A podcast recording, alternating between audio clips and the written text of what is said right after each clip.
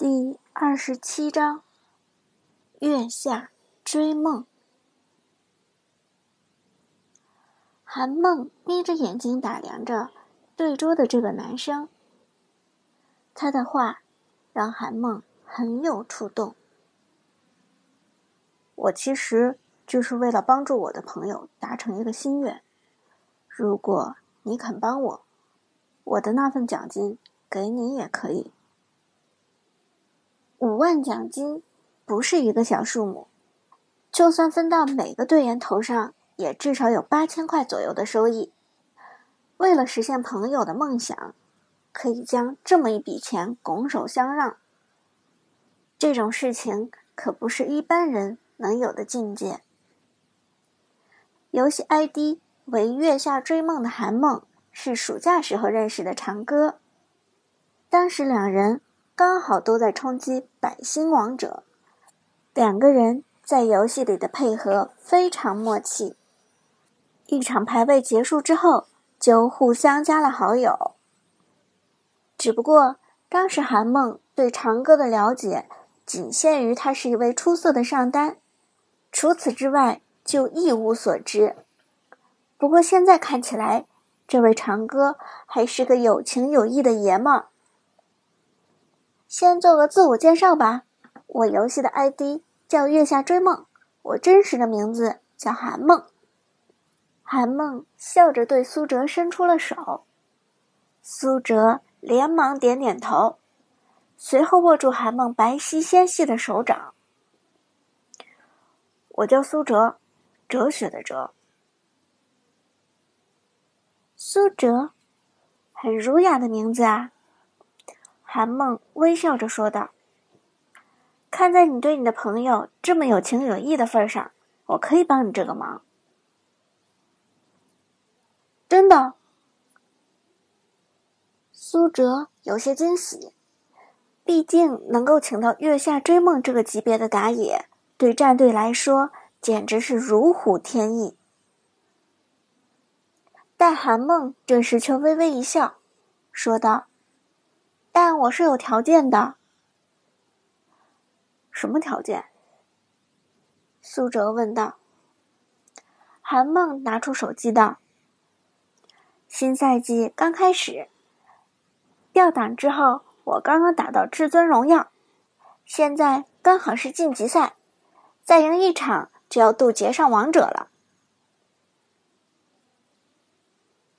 S 九赛季的段位继承非常苛刻。”王者五十星以上，无论多少星，都要调档成星耀三。所以韩梦虽然在上赛季冲上了百星王者，这个赛季开始却依然是从星耀三开始。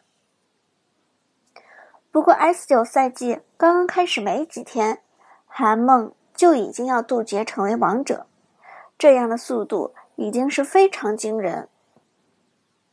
而星耀一五颗星晋级成为王者的这场比赛非常难打，系统往往会匹配到实力异常强大的对手，尤其是赛季初，很多上赛季的百星荣耀王者大神也已经调回到了同样的段位，所以晋级赛变得更加困难。就算强如月下追梦，在面对晋级赛的时候也不敢怠慢。他一直等待时机，没有打这一场。现在刚好有苏哲这个帮手送上门来。韩梦摇了摇手机：“你只要帮我渡劫上王者，我就加入你的战队，帮你这个忙，怎么样？”可以。苏哲几乎是二话不说就答应了韩梦的条件，但话说出口之后。苏哲却意识到一个问题：自己的大号长歌已经被封存，小号隐姓埋名，又只有黄金的段位，想要和韩梦双排，他手上并没有合适的账号。那个，苏哲有些尴尬的说道：“我现在没号，我之前长歌那个号出了点问题，不能登录。”韩梦却很轻松的摇摇头：“这不是问题，我会帮你借一个账号过来，只要你肯帮我打晋级赛，其他问题我可以来搞定。苏哲立即点头：“好，那我没问题。”苏哲立即点头。于是韩梦打了个电话，很快接到了一个星耀段位的账号。苏哲立即用这个账号密码登录，发现游戏 ID 居然叫“萌兔兔”。萌兔兔，苏哲简直要吐血了！搞个这么女性的名字是要干嘛呀？韩梦歉意一笑：“对不起。”我的朋友基本上都是女生，而且段位高的朋友就更少了，所以就只能接到这么一个账号了。苏哲摇摇头，没关系，这不影响，只要英雄和铭文全就可以了。说完，苏哲检查了一下萌兔兔的英雄：关羽、花木兰、杨戬、曹操、老夫子，强势上单。应有尽有，打一场晋级赛是足够了。再看铭文，上单战士最常用的百川铭文齐全，这更是符合苏哲的要求。这个账号很不错，我需要的全都有。韩梦笑着说道：“还不错吧？我的这个朋友是个收集控，所以英雄和铭文几乎都是全的。不仅如此。”他的皮肤也都是全的呢，是吗？苏哲听了这话，连忙点开了关羽。他最喜欢的一款皮肤就是《王者荣耀》一周年的纪念款——关羽的冰封战神皮肤。这款皮肤算是最罕见的一款，而且特效和打击感都无与伦比。可惜苏哲并没有这款皮肤。之前用的一直都是关羽新春专属皮肤。点开萌兔兔的关羽之后，果然发现关羽当前穿戴的皮肤正是炫酷无比的冰封战神。向那位顽抗的公主致敬！冰封战神低沉带着回声的音效瞬间响起，让苏哲浑身热血沸腾。爽啊！如果能够用冰封战神陪你打一场晋级赛，那今天就完美了。苏哲笑着说道。韩梦却遗憾的摇摇头：“这你就别想了，打咱们这个段位的排位赛，怎么会放出来关羽呢？我知道你的关羽强的过分，但是打高端局，怕是没机会用关羽了，可能连木兰都会被限制。”苏哲无奈的点点头。虽然每个版本都会有非常 bug 的英雄出现，但高端局的关羽始终都是被限制在小黑屋之内的存在。看来我和冰封战神注定无缘。这次的限定返场活动也没有冰封战神。韩梦轻轻点头。毕竟关羽太考验操作了，不属于热门英雄。他的皮肤没有能拿到返场，也是情理之中的事情。说完，韩梦问道：“准备的怎么样了？咱们可以开始了吗？”苏哲恋恋不舍的看了冰封战神一眼，随后点头道：“准备好了，随时可以开始。”韩梦道：“事不宜迟，那咱就开始吧。”好，你邀请吧。韩梦的月下追梦立即创建房间，发起邀请。苏哲的萌兔兔则立即加入，两人开始匹配，渡劫局正式开始。不过，在赛季这么早达到星耀一段位的人少之又少，所以两个人的匹配时间非常长，足足等了一分多钟，手机上才传来了匹配成功的震动声。嗡。双方进入半选界面，苏哲和韩梦分别位于第四、五位。看到这个布置分布，苏哲和韩梦不约而同的笑了起来。在征召模式下，半人是由第四五位两个人独立完成的，也就是说，苏哲阵容中的半人决定权在韩梦和自己的手中。这样一来，苏哲就有可能成功放出关羽。他在高端局里已经很久没有拿到过关羽了，那耀眼的长刀早已饥渴难耐。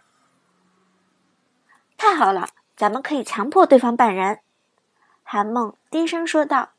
“所谓强迫对方办人，就是故意留出几个版本 bug 级英雄不办，给对方造成压力，让对方必须办掉这些英雄，从而占用对方的半人位。而一旦这些半人位被占用，对方就很难再办苏哲的关羽。这样一来，”关羽就能从小黑屋里被放出来了。半选开始，苏哲这边的四号位韩梦第一个半人，这也意味着苏哲这边具有优先选人权。一旦放出版本强英雄，那么苏哲这边将会更有优势。韩梦深知其中套路，想了想之后，首先禁用了一个姜子牙。看到这一招。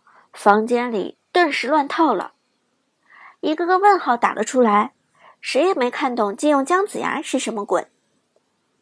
按道理来讲，S 九版本中最为强势的英雄有几个，但姜子牙显然不在其中。王者荣耀是一款平衡性并不强的游戏，其中强势英雄和弱势英雄的差别非常巨大。